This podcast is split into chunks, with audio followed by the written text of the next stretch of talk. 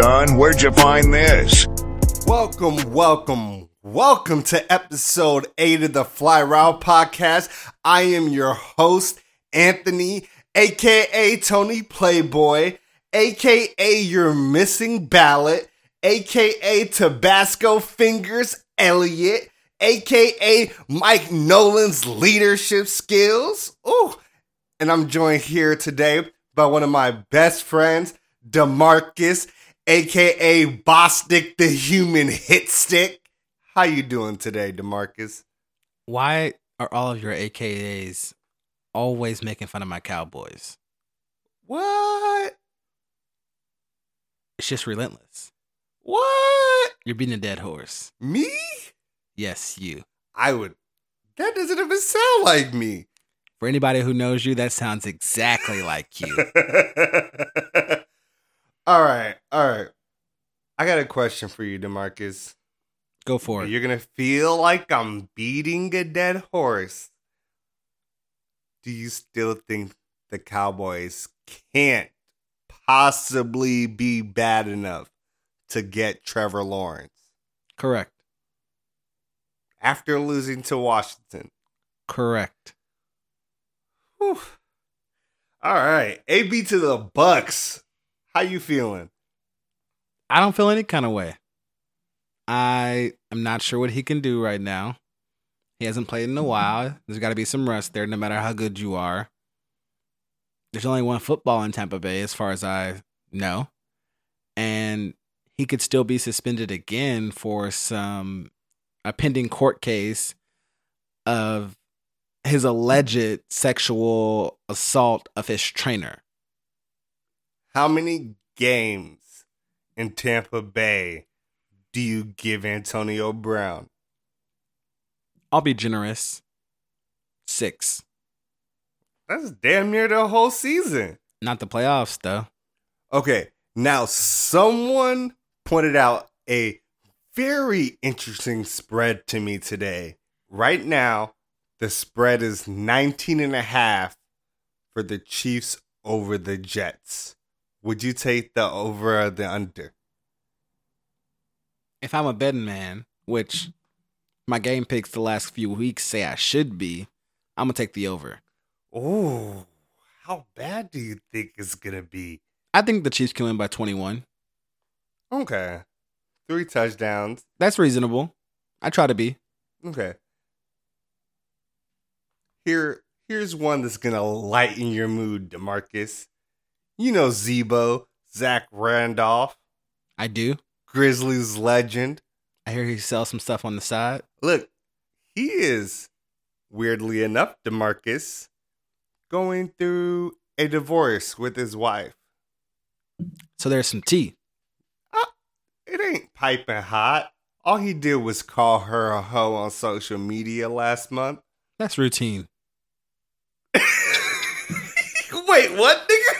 That happens all the time. Calling your wife a hoe I'm sure. Yes. on social media? Absolutely. Nigga. Yo, you say some wild shit on this podcast. How? I think It's I'm very reasonable. Yes.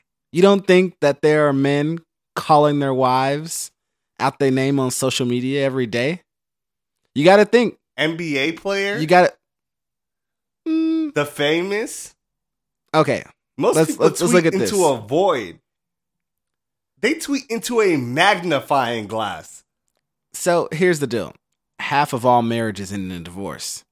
So there are a lot of, uh, I'll say at least, let's run some basic stats.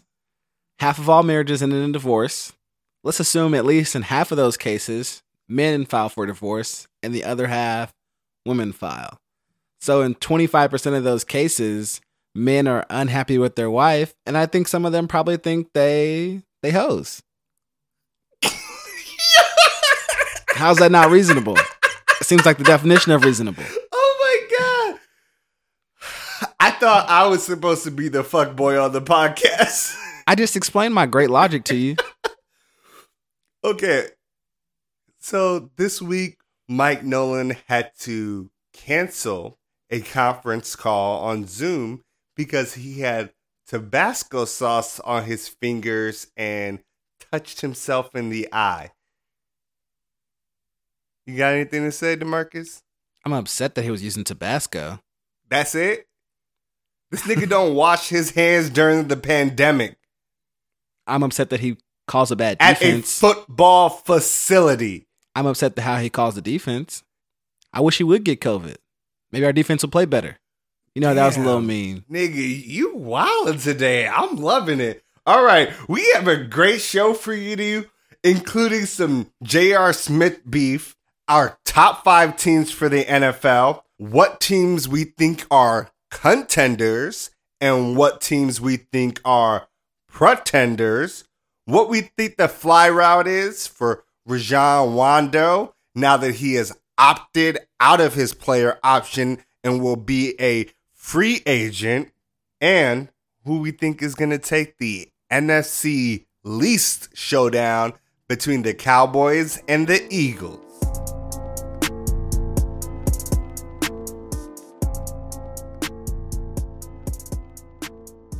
Welcome to the tee off. This is how we like to start our show off. We like to spill some tea on some of the crazy situations our favorite athletes get themselves into. And today we have a pretty funny story about J.R. Smith, who is currently in a beef with Sam Dekker. Hold on. Who the hell is Sam Dekker? Now, if you just said who the hell is Sam Dekker, you are the majority of NBA fans in the world. Sam Dekker played college ball for the Wisconsin Badgers. He was the 18th pick in the 2015 draft and then flamed out of the league by the 2018 2019 season. But, you know, he has stops with the Rockets, the Clippers, the Cavs, and the Wizards. But we're going to talk about his brief time on the Cavs.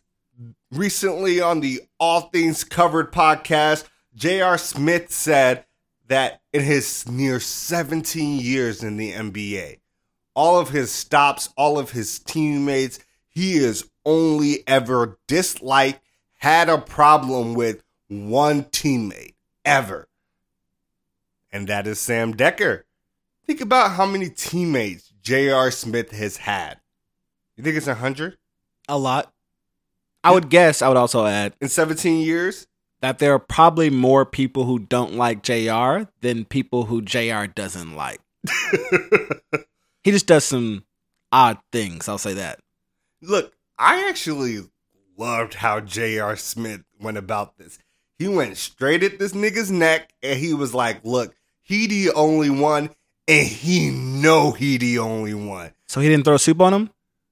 oh, mm-hmm. shit. Did you forget about that? I briefly did. And that's why I fuck with JR.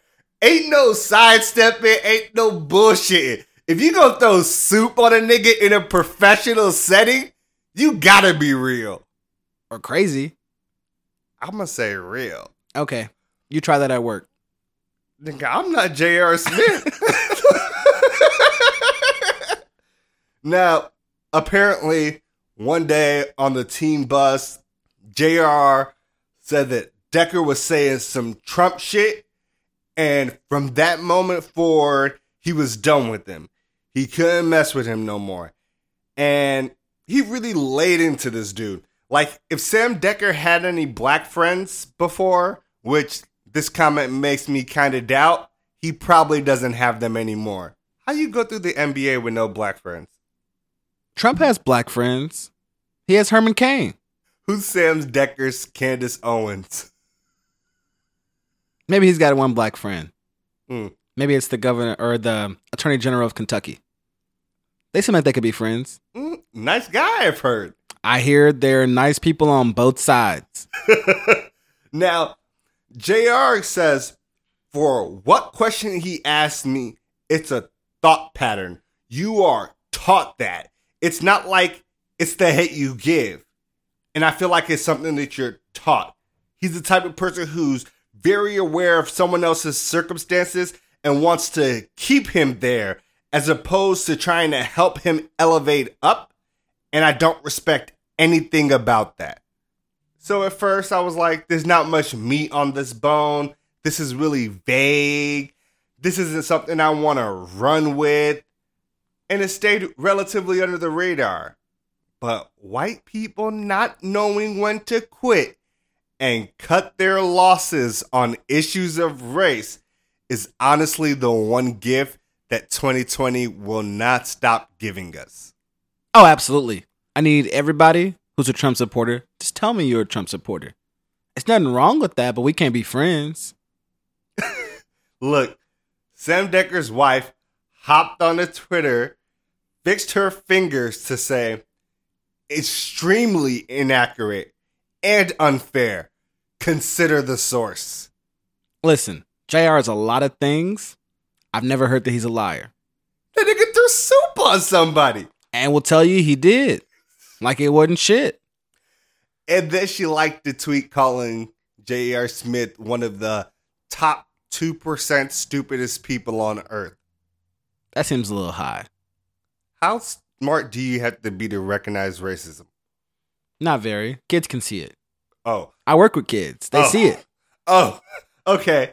But JR came back with the details, which was the best part.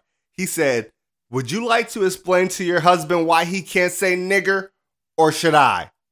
I'd like to hear him do it actually. And now we know what the question was that Sam Dekker posed on the bus that made JR not fuck with him no more. Reasonable. Huh? Huh? That is a thought pattern. She's like, he doesn't say that word. I've never heard him say that word. He's not a racist or a Trump supporter. Simple as that. Not sure what your motive is here. So I got a few comments to say about that. The first is she conflates racist with Trump supporters. Wow, I didn't know that was a thing. I wonder why. I wonder why. I didn't say it, she did. Next thing is why is you never hearing someone say something mean it didn't happen? All your white friends have said nigga Guaranteed. right now. Like all of them. Just when no black people are around. Mm-hmm. Now look, the best part was I thought motive. That's kind of why I gotta believe JR. He has no motive. Yeah. Like who the fuck is Sam Dekker? Like he doesn't play in the league anymore. He plays in Turkey. The most relevant thing he can do in the NBA is get Enes Kanter extradited. Listen. What it JR just won his second ring? Literally, yes. and I don't even know who Sam Dekker is. Like, if he walked by me in Walmart, I couldn't tell you anything. No one would be walking up to him asking for autographs. Be like, oh, you just kind of tall.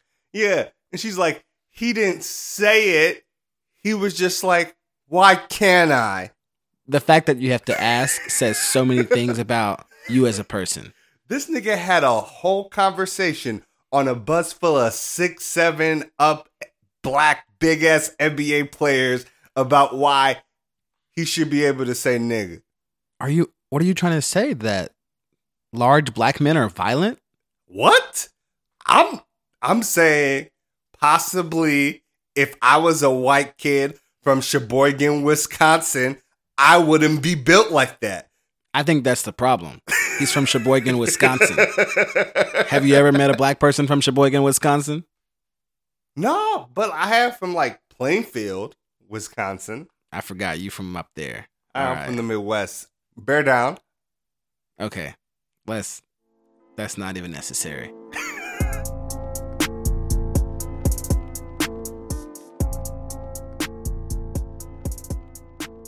All right, it's been a couple weeks since we've given you our top five teams in the NFL.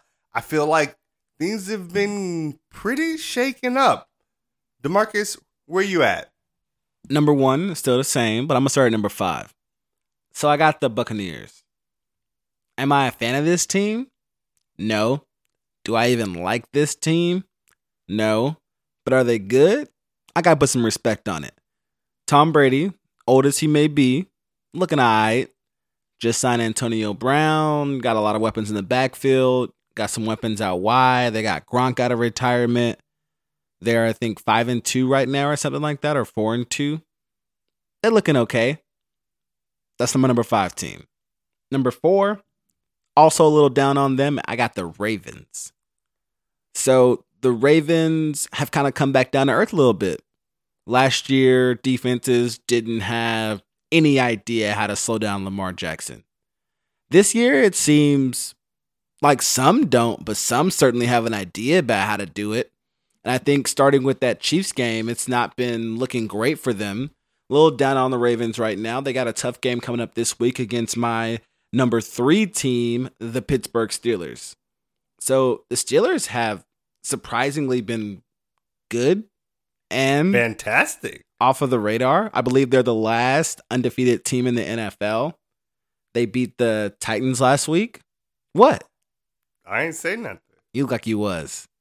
Anyways, Stephen Gostkowski is just washed and missed this chip shot for OT. a dub is a dub. Okay. They don't they don't say almost when you look at the standings. It's a dub or a L. Steelers won. Go on. They got some good wins lately. Still undefeated. Their defense looks okay.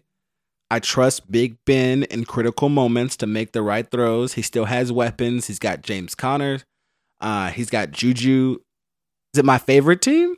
Nah. As a Cowboys fan, I don't like the Steelers. But again, respect where it's due.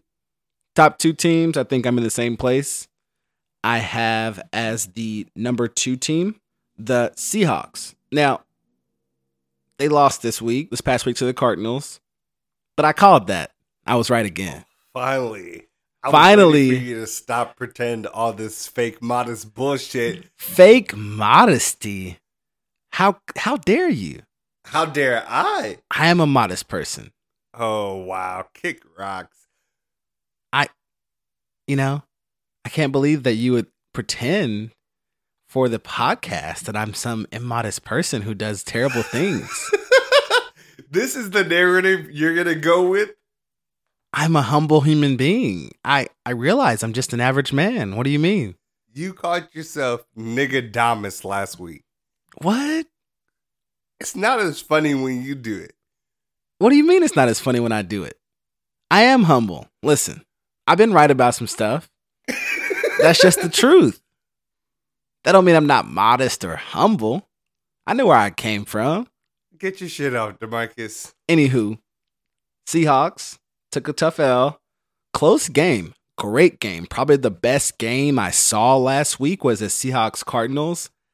I got to admit, I had some homework. I had some stuff due for work, and I stopped to watch the end of that game. I also stopped to talk shit so I could text you. Because humble On a- and modest. On a Sunday night, I got to say, ain't the Lord good? Won't he do it? He is. Praise Jesus. That's what you put your prayers in for, Demarcus. Praise Jesus. What? That's what you put your prayers in. Whenever I can. Do not do Number one that. team, clear and away, hands down, our Super Bowl champions. All hail the Chiefs. They've looked good. They had that one loss, bounce back. They found new ways to win. Andy Reid ran the football like 35 plus times. They played keep away with the Bills. Patrick Mahomes didn't throw that much. They won in nasty weather up in Buffalo that was wet and cold. The Chiefs are finding new ways to win after they were the champions and have the MVP. That should scare the rest of the league. They're clearing away my number one team. Okay. We are pretty similar this week. I won't lie. I also have the Steelers pretty far up there. Well, you're much higher on the Steelers than I am. I mean, we'll get to the reasons why. I'm going to start. Tampa Bay is also my number five pick. It's sneaky how good this offense is when most of their players have been dinged up the entire year. Leonard Fournette dinged up, Godwin dinged up, in and out, Mike Evans playing through a hamstring. They're still third in points per game, fourth in points per play, and fourth in red zone scoring. And then they added AB. And then Gronk finally took off. This is a team that I think is going to quickly start getting a lot of steam behind them. Like I called, second half of the season is when they're going to heat back up. Fourth team, agree. It's the Ravens. Their passing game is just atrocious right now. And Dez Bryant is not the answer. no, there's a reason why he's unsigned. He, he, tore his Achilles. Whoa, whoa, whoa, whoa. Even before that, he was unsigned like half of a season. He was with the Saints. It was like his first practice after he got signed. Listen, that's not the answer to their passing woes. It's fucked up how you Cowboys just throw these niggas in the gutter when you don't. Oh my, that's not what's going on at all. The anybody who watches football, who anyone who watches football, I had a qualifier. If you let me get it in, anybody who watches football and knows anything about what's going on on the field. So not your casual fan who just like, yeah, the Cowboys are going to win Super Bowl this year, right? Not that person. The person so who two months ago, I never said that they would win the Super Bowl. if if I said that, cut it in right here, play it back for the folks at home. I don't think I said that. And a lot has changed in two months. Don't make me seem delusional. Anywho, they if you watch it, Dez was never a great route runner, never a super speedy guy to stretch the field. We know what it was. He had Tony Romo. He was decent, and Romo would just be like, eh, fuck it, and throw up a 50 50 ball. And Dez would come down with it more often than not. That's how he made his money. But once Tony was gone and Dez started getting little injuries and lost his step, like he was never fast and he lost his step. His career was always going to be on a downward trajectory after that. Does he still have some talent and some mileage? Yes. Left? Yes. But we haven't seen him play football in like two years. So even if he does, there's got to be a good amount of rust there. I don't know. Not All the right. answer though. My number three team. It's good to see that you didn't buy the hype. Do not overreact. Do not sell your Seattle Seahawks stock. Russ will not have another three interception game all year. Period. And it took three interceptions for the Cardinals to win an OT closest fuck game. I mean, the reason the Cardinals won that game is well, partly Russ, yes, the three picks, but also the Seahawks defense, which at this point should be very concerning. No one cares. We know their defense is terrible. Anybody can hang 35 on the Seahawks. Anybody. The Jets? Damn might. The way that defense is playing. I I don't know. Not Look, the Jets. You might as well move DK Metcalf to the other side of the ball let him play corner or safety. Oh man, listen. When I saw that play, I mean, I was watching it live and I was like, damn. Like he if and you watch the replay, there's like he's at like the 15, 20 yard line and he just turns it on. And you just see him go by everybody. And you're you're thinking, oh, Budda Baker's got this pick six. Easy money. And he even turns around and do the wave. And he was surprised because DK Metcalf was right there. And I would have been surprised too. Like Budda's not slow. No. He was outrunning literally everybody else on the field. He is starting to look like a defensive candidate of the year. Oh, Buddha Budda Baker's great and he has a great name. Now, my number two team is the team Demarcus thinks I'm too high on. It's the Pittsburgh Steelers. Look, this defense is truly something. They made Derrick Henry look human. They are first in opponent yards per game, third in opponent yards per play, first in an opponent completion percentage, first in sack percentages. Look, Ben Roethlisberger is the liability for this team, and that's saying something. I mean, this team was always going to be good. Famer. He's old. He just had, I believe, Tommy John surgery. He, I mean, the team looked really good last year without him. Were they nine and seven? The team was Yeah. always going to be good.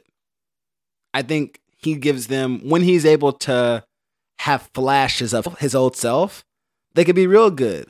You just said he's a liability. That's why I have them a little bit lower than you. I think he is that liability. Sometimes Big Ben throws some picks. Sometimes Big Ben just throws it up.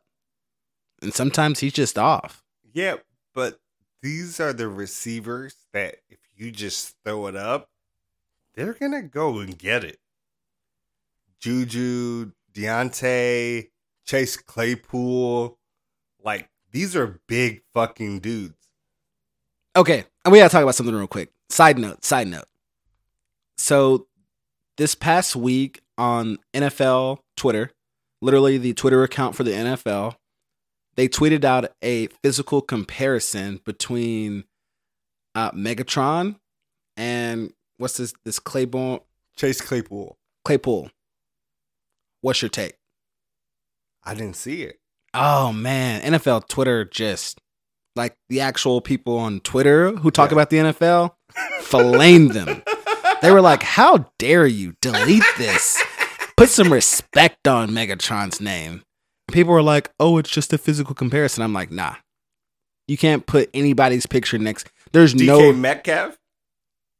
physical specimen. Yes, the production we have not seen yet. Could he be as productive? Sure.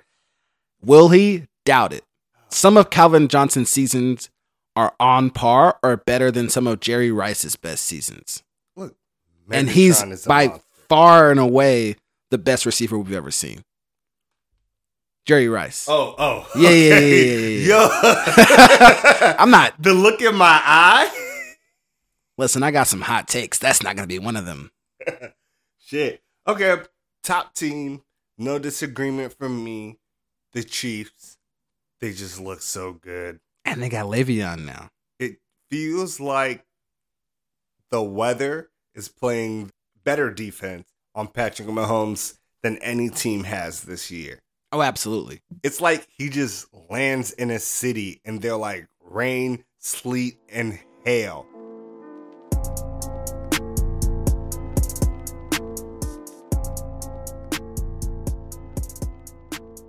Now that you know our top five, I want to talk about a category of teams outside of the top five, but still drawing a lot of interest. We want to call this segment contenders or pretenders. All right, Demarcus, I'm going to toss some teams your way. The Chicago Bears. Okay. So let's back up a little bit. For this segment, contenders or pretenders, this comes from kind of old football coaching kind of ideas. And that is once you get to November, weather gets cold, things slow down, you're going to know who are who is for real and who just playing. And that's what this is all about. The Bears, they playing. They not real. Listen, the first I told you before the season started, Trubisky's not that guy. I've also told you that Nick Foles is going to come back down and be bad at some point. He There's was never on a high. Uh, this is his high. There's a reason that he's not a starter in this league, and you're going to find out. This team is not for real. Not to mention, they have some deficits on the offensive side when it comes to weapons. Defense, great. Probably will waste Mack's Prime, but that's a whole other thing. But don't believe in this team, not buying the hype. They play in a tough division. Despite the Vikings not being great, got to beat them. And then you got Aaron Rodgers, who makes it part of his job to beat the Bears. The Falcons beat the Vikings. Yeah, yeah, yeah. We're not talking about the Vikings right now. We're talking about your Bears. You said we have to beat the Vikings twice. yeah, yeah, The yeah. yeah. Falcons beat the Vikings. Listen, stuff happens sometimes in the NFL. the Falcons are literally Let's trying to let's stay on games. topic. Oh, I thought that was on topic, but I can see why you'd like to move on, Demarcus. So let's do it. All right. Bears are contenders because you've allowed this definition to be loose. You're thinking of a playoff team, a team that can win our playoff game. The Bears are in there. Our defense is that good. Think about it. Our schedule going forward, we get the Vikings twice, the Texans, the Jags, and the Lions. That puts us at 10 wins. Oh, I didn't say you wouldn't make the playoffs. You're going to lose in the first that, round. That puts it at 10 wins. We oh. can get that win in the playoffs. No. I'm telling you, our defense is that good. okay, let's Nick think about. Foles let's showed think, us his let- low. rewind, rewind. Let's think about this. I think the Packers will win that division. They're the better team, period. They have the better quarterback, period. That means the Bears will get one of the wild card spots. Now we know what the way the NFL's done the playoffs this year, only the top seed gets a bye. So the second seed is also going to be playing whoever is one of those wild card teams are. So you have the possibility of playing, in my mind, well, the Seahawks will probably get the bye, just off the top of my head. You got the Bucks, you got the Packers, maybe the Saints, and then you got either I think the Rams or the Cardinals. I think all those teams can beat the Bears. I think the Bears can beat most of those teams. We've already beat the Bucks. Listen, as you said like five minutes ago, the Bucks will have a late season surge. They're going to be good going into We the playoffs. The it's Tom two Brady. weeks ago. exactly two weeks ago. We're talking January when Tom Brady, you know, does his old man thing and deflates the footballs. Oh, oh, okay. well, all right. Look, I feel like we're a team that is live because our defense is very consistent and people keep trying to frame this as a Nick Foles is magic. You can't have his magic all the time. We have not seen Nick Foles' magic yet, and we have five wins. He got one magic game in him a season. So you better hope that's in the playoffs. I statistically, that's usually where it is for him. We gonna see. When the pressure is on, he is fired. Fake news. What was more pressure ridden than the Super Bowl against the Patriots? I don't remember that game. Dominated. I don't remember that game. Oh, okay. That good amnesia. what? I don't have amnesia. I have great memory. I don't remember that game. Oh, you have great memory, but you don't remember that game. All right, let's move on. The Buffalo Bills. This seems for real. Contender. So I think the Bills will win the AFC East. They are a really great team for the late season kind of push. If they're in the playoffs and someone's got to go to Buffalo in like late December, January kind of time, you don't want to play there. You can't throw the ball. It's going to be like two degrees outside, probably going to be a bunch of snow. They got a solid defense, good run game, and their quarterback, big, strong, played at Wyoming. I trust him to be able to make at least a few passes in that weather in January and win at least their first playoff game. Mm. The Bills are pretenders to me. Explain. Look, saying they're going to win their division this year is like me saying the Eagles are going to win their division this year. The NFC East is possibly the second worst division in football. So that's not saying much. I think this team is fooled us. I think when they play bad teams, Josh Allen looked like an MVP candidate. And their defense is pretty good. But in the games that really mattered against the teams that we have in our top five or close to our top five, they look terrible. Josh Allen looked confused. He looked like he took two steps back from the step he took forward this summer. I'm not buying this team. And I think their run game is highly overrated.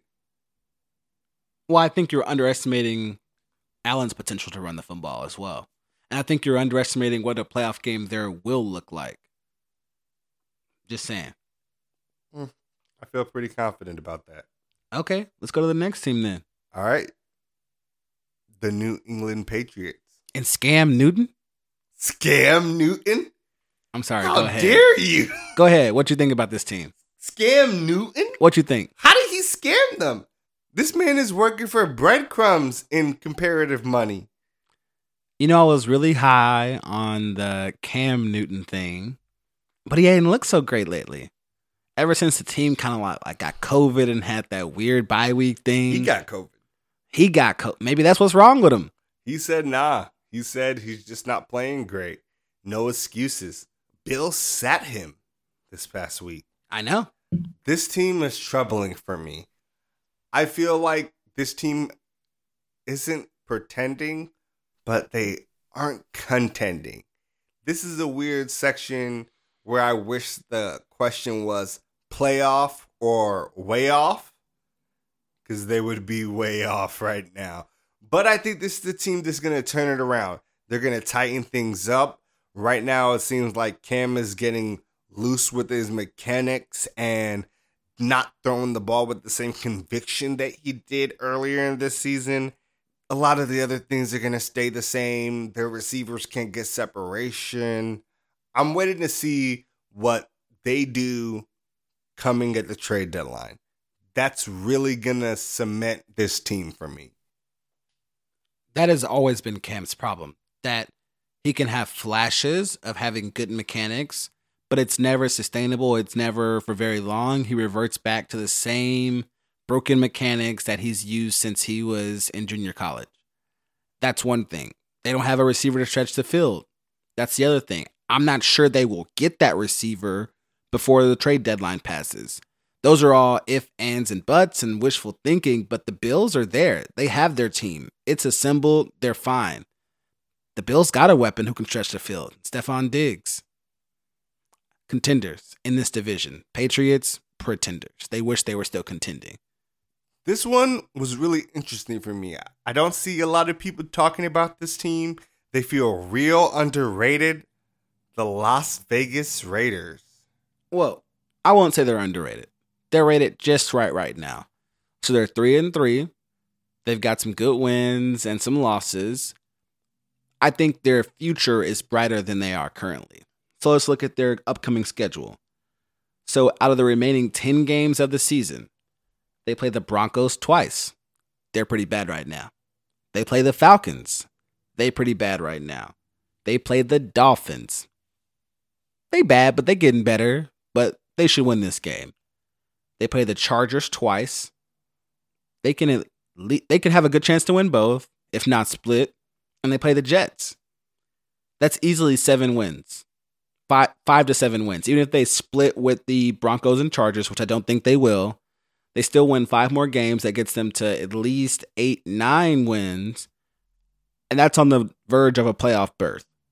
I think then with the with the kind of weapons they have, some of the veterans in the locker room, etc. This is not a team you want to see because any given Sunday, Derek Carr might get hot. He might start throwing over the middle to Witten, like it's Romo in 2010 or something. I don't know. Stop it. Listen, I think this team is for real. Witt is not even the best tight end on that team. Oh, I didn't say he was. I just said on any given Sunday they could beat you. They can score with the best of them. They can. I'm happy to see that you're finally coming around on the Raiders, a team that you thought I had grossly overrated when I said they could go nine and seven earlier in this podcast. Listen, it's the season. Things change. All right. We don't live in the past. Oh no, don't worry. I let the bandwagon wait for you. Hop on that in. I'm not hopping on. I'm just saying, based on their schedule, the logical, rational person I am Ah, says they have a good before this? chance to win 10 games and be in the playoffs and have a good shot to win a wild card game. all right. I want to talk about the 49ers. Ooh. Do we have to? I mean, you think they're pretenders? Oh, absolutely. It's hard to believe this team was in the Super Bowl last year. It seems like a lot of smoke and mirrors now. Injuries. They are pretenders, but injuries. So, yeah, they got injuries. They got a lot of problems at running back. I mean, Think- I feel like every running back on their squad got rocked. I feel like this is just a rough year for running backs in general. a lot of dudes either are not playing well or are injured. But yeah, they got a lot of injuries, but I can't say that that is the main thing that's keeping them down. Most of their team's still there. They got their offensive genius head coach. Yeah, roll your eyes. Whatever. People said it. They still say it. Still true. Where is it at? It's next man up. You you supposed to be able to draw up some brilliance. He did. This dude named Jeff Wilson that you never heard of went nuts last week and then also got hurt. What you mean? I know Jeff. You know Jeff? Yeah, yeah. We went to high school together. Oh, word? Yeah. Fuck out of here. That's my boy Jeff. oh, yeah, that's your boy? Your boy not playing no more this season. What you mean? Yeah, I feel sorry for them. I'm gonna have to text him later. Okay. Look, I don't disagree. We'll move on to the last team, the New Orleans Saints. Contenders. No, I can't see it.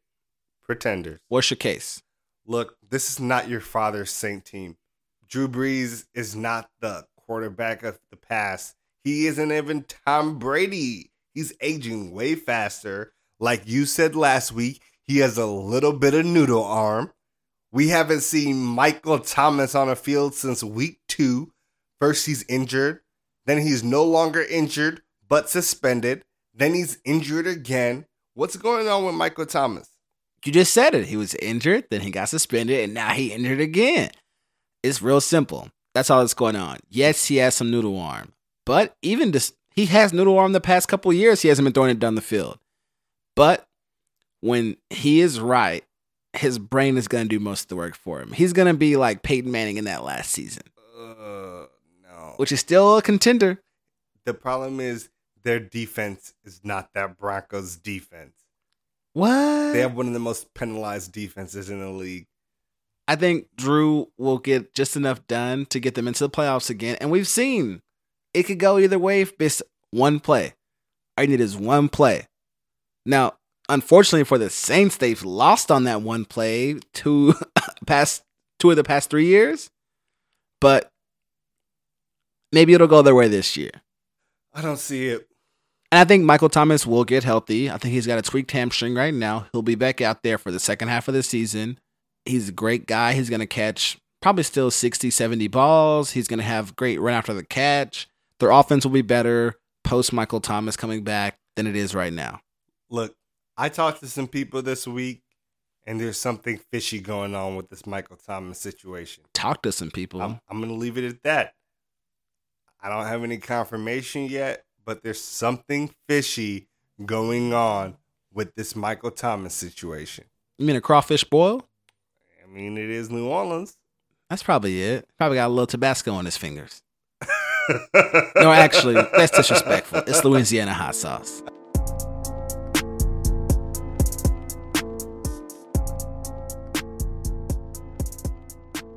with Rondo winning his second NBA championship, he opted out of his contract with the Lakers. I hear he's looking for some big money, a bigger role with the team. DeMarcus, what's the fly route for free agent Rondo? Stay where you are. Stay out there in La La Land. He just won a ring with the Lakers. He has a he's he a relationship with both AD and Bron. He paid played well in the playoffs. He was playoff Rondo for a little bit again. He is probably the reason they won game two of the Western Conference Finals. I, I talked to some people, and one of his former teammates when he played for the Mavericks, Richard Jefferson, said, Hey, even when we were in Dallas, we would talk. He said, I want to be in LA. This is where he wants to be. He has, in my mind, no reason to leave except for just purely wanting money. And I don't, at this point in his career, I'm not sure that's a good enough reason to leave. Why not stay somewhere where you have the chance to contend in your later years?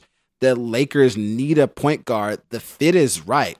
Coming into the in the finals, there were reports coming out that in the film session, the most engaged players were LeBron and Rondo, who were intense, who were looking at and cutting up the the video really well and figuring out ways to beat the Heat, etc. The fit's right. He wants to be in that city. It went well this year. I don't know why he want to leave. Look, DeMarcus, if he had no reason to want to leave, why opt out? A little bit more money. You want leverage. Just a little bit? you want leverage. He opted out for just a little bit? Listen, the thing is, now that he has played a season with the Lakers, the way the NBA and that soft cap works is they can go over to bring back players they already had. They aren't in cap trouble. They got to sign AD. Like with AD, they will not be in cap trouble. So This is a team that kept their cap flexibility, which is important because they didn't get that third star they wanted. You remember? they are not getting them either this offseason either. Look, they waited so long for Kawhi, they didn't get him, so they got a bunch of really short term deals and kept their cap flexible because they didn't have much of a better option. Exactly. And I'm saying that now that he's opted out, he has a chance to come back to the negotiating table and get a little bit more money than he did before. I'm not saying they should give him big money, but they can probably meet somewhere in the middle between what he was getting paid and what he wants to get paid. Look, you're right. Rondo should stay in La La Land and go to the Clippers.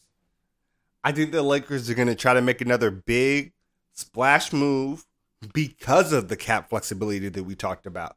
And Rondo opted out because he wants to get paid. Rondo has two chips. I want to see Rondo with them other boys in LA. I think the Clippers can overpay for someone like Rondo, and I'm not sure the Lakers will because the Clippers are way more desperate in a season where your free agent point guard options are not great. Kawhi has demanded a ball distributor, and he wants to give that ball distributor big minutes and a bigger role on the team. And that's something that Rondo probably likes.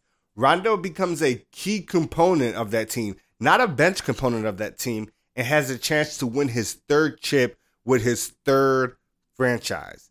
So I think the problem here is fit. I don't think Rondo will get along with Kawhi. I don't think Ron- Rondo is an intense guy. He's very smart, uh, has a high basketball IQ. And when Kawhi is doing that, I'm going to take a game off kind of thing, Rondo's not going to be cool with that. I disagree. I Please disagree. explain. The fact that Rondo is really aggressive, really smart is the reason why he's good for the Clippers because the Clippers need that leader. Kawhi can't be that leader. He doesn't want to be that leader. And we damn sure know that them boys don't want Paul George to be that leader. You're not incorrect in that sense. I'm saying I think Rondo will clash with Kawhi over some of the things Kawhi does that we talked about last week.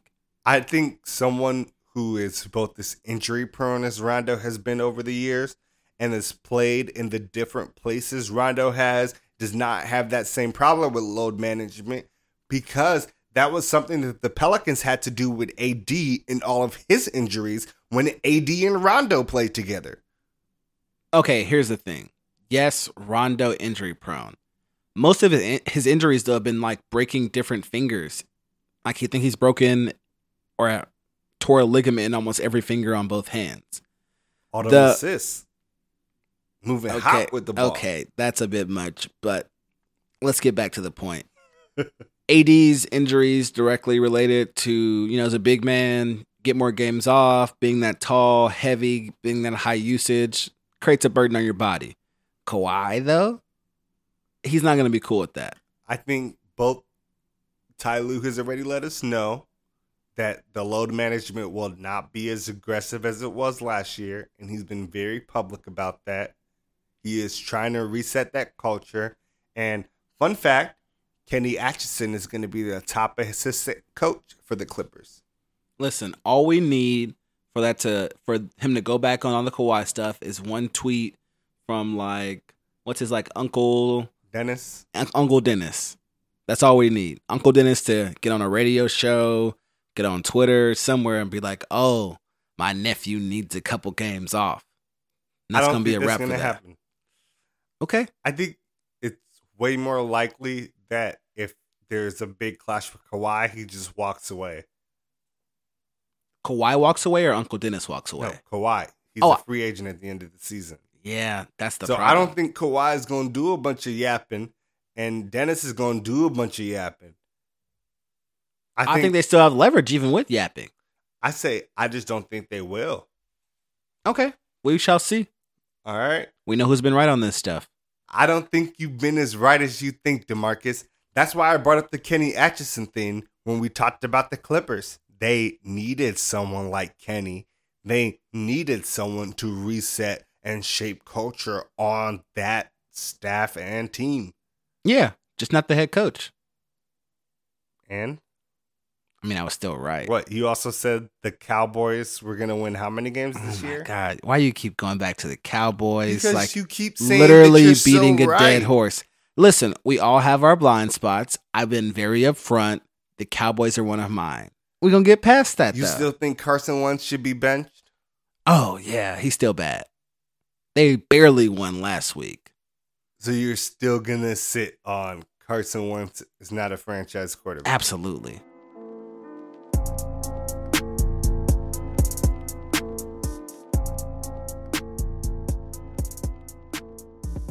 All right, we have a crazy iteration of our COVID and concussion segment for y'all today. While there's always a ton of news moving around the NFL about COVID 19, we wanted to highlight three stories in particular that both showed the severity of this issue, but also the fact that the NFL, while starting to get more serious about setting up barriers and guidelines and deterrence, teams and players are not all the way bought in. Okay, so on this, we're both right. We called this back in August, September. We were like, listen, do you trust every NFL team and every NFL player to abide by all of these guidelines for four, five, six months? The answer is hell no. I barely want to. And I'm not an NFL player getting paid millions of dollars who's famous and can go party and can do all kinds of things. Speaking of being famous, being able to party and do all kinds of things, Daniel Jones and Saquon Barkley were caught hanging out maskless in a club last week Okay, after they lost to the Eagles. So the loss part is probably the bigger part of this, but Saquon could do that. He's out for the season. Saquon still rehabs and probably rehabs in the facility. Mm, you got a point. The video is clear. Listen. there are no ifs, ands, or buts. I think this is a case that is just like what's happening in our White House. That the people who are there rely too heavily on testing and believe that just because they are negative or the people around them are negative, that they shouldn't do things like practice social distancing or wear a mask. No, nigga, they went to a club. Those niggas in the club are not getting tested. Don't give them that out. Look, Oh, I still think he's wrong. I'm not saying he's right. the person that posted the video goes by the name DJ Lughead. This is the this is the real problem. You got to be What were you What- doing with DJ Lughead? not even that. As Daniel Jones, who is supposed to be a franchise quarterback, and Saquon, who's a star running back in this league, you've got to know there's a camera everywhere. You just got to assume it at all times. Like I assume there's a camera in this room right now recording me. Oh, it I'm was basically like a selfie video, nigga. I I don't disagree, but I'm saying knowing that you can't go out, or at least you got to be like, I'm gonna have a small party at my place, and I'm taking phones at the door. You Mm, can't go out to the how it happened. club.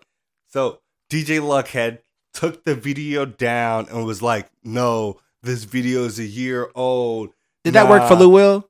Mm-mm, No, this is very exactly. Jack Harlow. Okay, yeah, that's Mhm. fair. He tried to say the club wasn't even open anymore. The website detector test determined That, that was a lie. lie.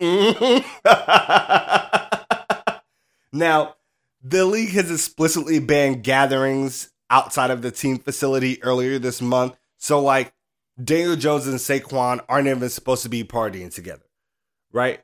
And they've said they're going to be more serious about their punishments going forward. And they tried to set that tone actually recently when they fined the Titans $350,000 for violating the COVID 19 protocols. Now, if you all listen to some of our older episodes, we told you when it happened that the Titans were caught, pictured, filmed after having positive tests and having to close down their facility practicing at a local high school, Montgomery Bell Academy. And obviously against the rules. All gatherings are banned, but I imagine they're super fucking banned in a world where you have a bunch of COVID tests. They end up having 24 plus positive tests, wreaking havoc to the NFL schedule. What do you think about this fine, Demarcus? Is 350 bands enough? No, I don't think. I think in these cases, it should be more than money. At a certain point, after three strikes, for example, we got to talk some draft picks. That is the only way you're going to get teams to really take this seriously. When you take away their ability to be good in the future and their draft capital. Period. I feel like this is something where we have to see stronger moves by the NFL. The Raiders are now also in, under investigation after their outbreak. They have a right tackle, Trent Brown, who tested positive, and they couldn't complete the contact tracing for him because he was not wearing his contact tracing device when he was supposed to. I got you. So what we need a solution is was it Danuel House in the NBA bubble? Yes. Whoever they have following him. They need one of those people for every NFL team. Cuz they were good. They got They him the like the next morning. So we need that. Or maybe you just have it where you make like mini bubbles where the players are in hotels together between at, you know after practice during the week or whatever and they don't go anywhere and you monitor them cuz obviously they can't be trusted. That's gonna be tough. It's just a lot of space you need. then I mean, you could have essentially each team just ensures their players are not doing things outside the facility by having them there. Like even let's say, I mean, most of these teams have a hotel they can rent out. Just rent out like pretend like it's training camp. They all together in a hotel, have a curfew, don't let them go any and you could be like, that's that's not gonna work, but they gotta do something Training extreme. camp till February. They gotta do something extreme. Look, You gave them freedom. You see what they did with it? I agree. Something extreme needs to happen because our last story for you is a much more somber one. Ryquell Armstead, who was a running back for the Jaguars, he's is a unique case where he's a player who caught COVID but hasn't had the same positive recovery that has been touted by everybody who wants to focus on the NFL talking points and their downplaying of the seriousness of this issue. Armstead has been hospitalized twice and has suffered a variety of complications due to COVID 19. He's having significant respiratory issues. He was originally supposed to be the running back to replace Leonard Fournette. It's not like he was some bum or some scrub. Like, he's probably now lost that job to Illinois State breakout running back James Robinson. Shout out to the ill stupid, you know. yeah, this is a really serious issue. And, you know, this is the reason why the NFL needs to take more extreme measures because it's life or death. Yes, most people, most young people who get it recover and are fine, but some are not. And even the ones who are, we, we don't really even now understand the full effects of what COVID 19 does to the body. There are lots of information and studies out there that says it causes long-term organ damage to things like your heart and your lungs, and that even if you get it and it's mild and you recover, you could still have decreased and diminished lung capacity. And for athletes, that's the most serious thing. That's their career, their livelihood, their job, etc. Either they take it more seriously or the league and the players association need to mandate things that force them to take it more seriously. And finding the teams is not the same as finding the players. It needs to be both. I agree. He's currently Armstead is currently not expected to play the rest of the NFL season. And he's barely 24. He's fit. He's a professional athlete. Has probably good health care. Amazing healthcare, I would imagine. And this is really sad. Prayers go to him, his loved ones. Hopefully, he makes a full recovery and we can see him on the field at a later time. But man, the way this is being downplayed, how many Ryquell Armsteads do we have to have before the NFL starts doing things like draft picks and other direct punishments on players? It'll have to happen to a star player. That's unacceptable. It is, but it's the truth.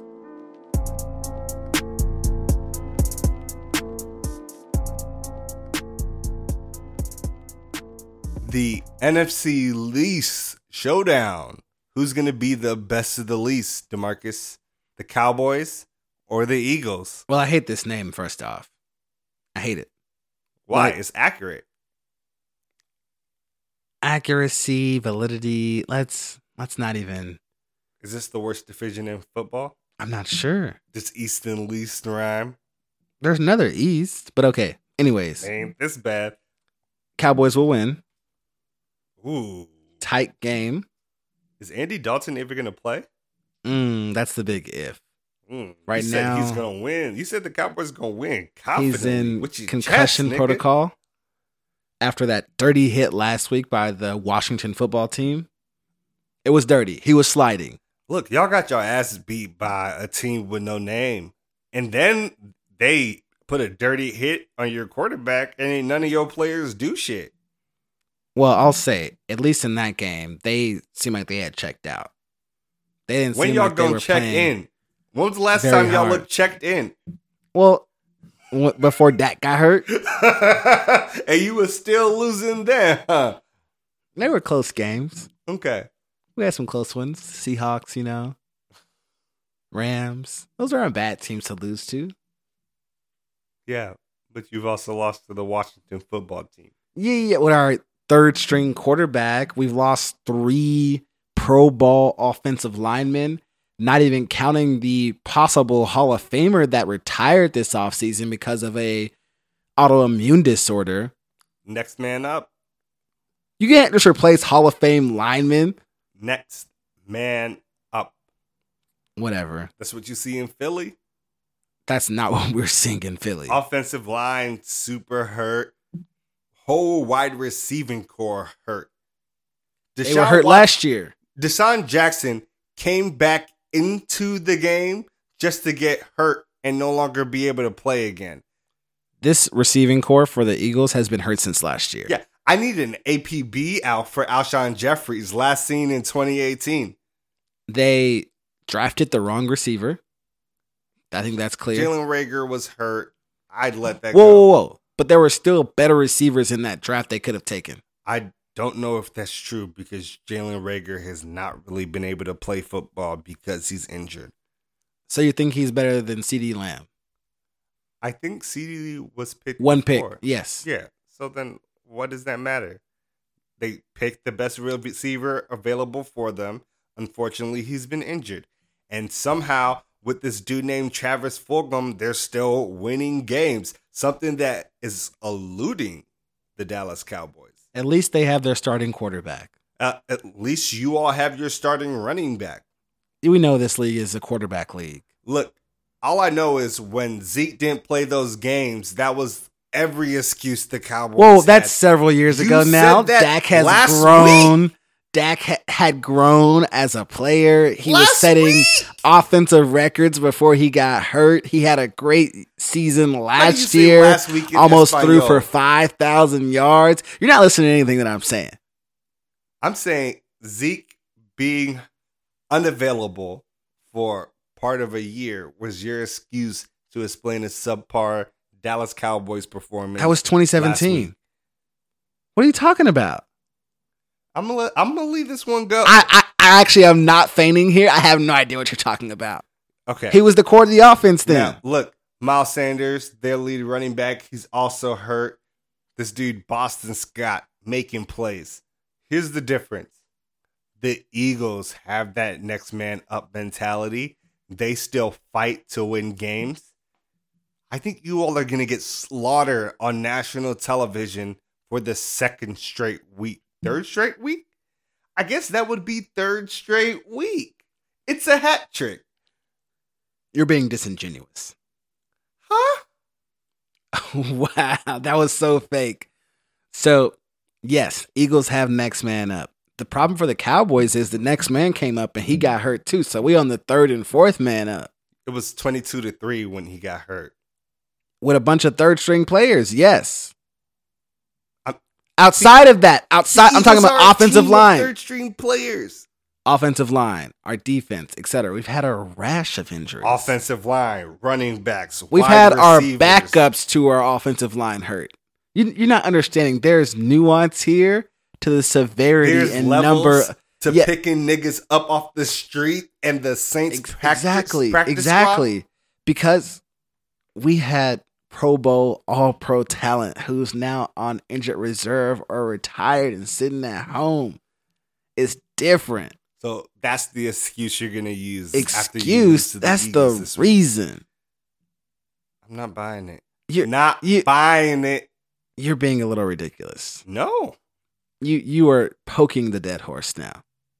you just can the horse be dead if you just bet on it? It's my horse. I just can the horse be dead if you're still betting on it? It's my horse. That does not answer the question. Are Let's you move on. betting on. a dead horse, Demarcus? It's my horse. That's all I gotta say for you. That's all I gotta say about this.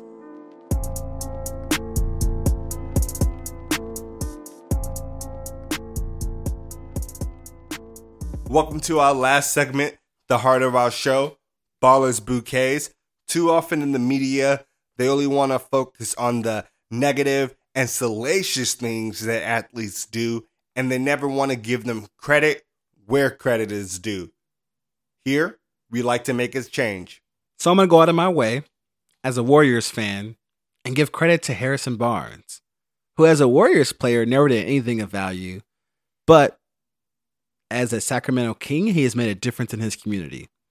So Harrison Barnes is one of five recipients of the 2019-2020 NBA Cares Community Assist Award. He will also receive this week's Ballers Bouquet.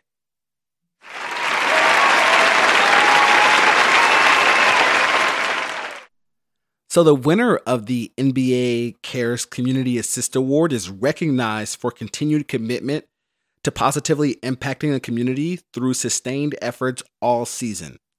Barnes and his wife Brittany donated $40,000 to fund weekly groceries for disadvantaged families and seniors by partnering with the Sierra Health Foundation. In 2019, Barnes, along with Philadelphia Eagles player Malik Jackson, paid for the funeral of Atiana Jefferson, who was killed in her home in Fort Worth, Texas, by a police officer. And after receiving the award from the NBA, Barnes said, quote, It is a great honor to be named among the winners of the NBA Community Assist Award, which I proudly share with my wife, Brittany. Brittany and I remain committed to helping the communities we are connected to, specifically showing our support for families affected by police brutality. We dedicate this award to the legacy of Breonna Taylor, and we stand with organizations such as Say Her Name with African American Policy Forum to shine a light on Black women and girls who have been victims of police brutality. We cannot forget them and the Black men senselessly killed. Our efforts are not done, and we will continue to make a difference to fuel racial and social justice. End quote. Additionally, when the Sacramento Kings joined the NBA bubble down in Orlando, Harrison Barnes dedicated each of the Kings' eight games to different foundations and organizations that support reform when it comes to police brutality. So, in the eight games, he supported the Trayvon Martin Foundation, the Botham Jean Foundation, the Atiana Project, Mothers Against Police Brutality, the Michael Brown Foundation, the Tamir Rice Foundation, Champion in the Making, and the African American Policy Forum, contributing 25000 to each organization after every game, overall contributing $200,000 to organizations that are seeking to make changes in our country to combat racial and social inequalities. And not to mention, he put his money where his mouth was and he put his mouth out there. During this summer, after the senseless killing of George Floyd, he marched in Sacramento with for in support of Black Lives Matter. When he spoke to the crowd there, he talked about both civic engagement and voting. So we're at that time of year where we got to give props here. He has done everything you can as a black man for his community. He has praised his wife, donated money to organizations to stop police brutality. He's donated money to feed the poor and the hungry. He said all the right things, and he is very deserving of this week's Ballers Bouquet. Shout out to Harrison Barnes. You're doing great things. Keep doing them.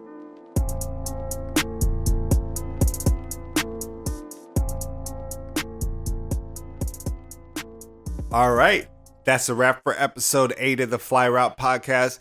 As always, we want to thank everybody for taking the time out of your day to listen. We really appreciate each and every single one of you. With every episode, we see our views and our downloads grow, and we appreciate all of you. We appreciate all of your feedback and the crazy stories you all are cluing us in on. Let us know. Where do you want to see playoff Rondo next season? Yeah. I want to thank everybody. Some of the best parts of my day are when I open my phone to get on Twitter or Instagram or even a text message and someone has listened to our show. They've given us feedback, whether it's good or bad. I'm happy to see it and I want more of that. So please continue to follow us and interact and engage with us at the Fly Route Pod on Instagram and Twitter.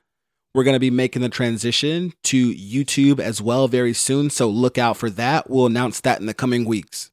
Every Friday.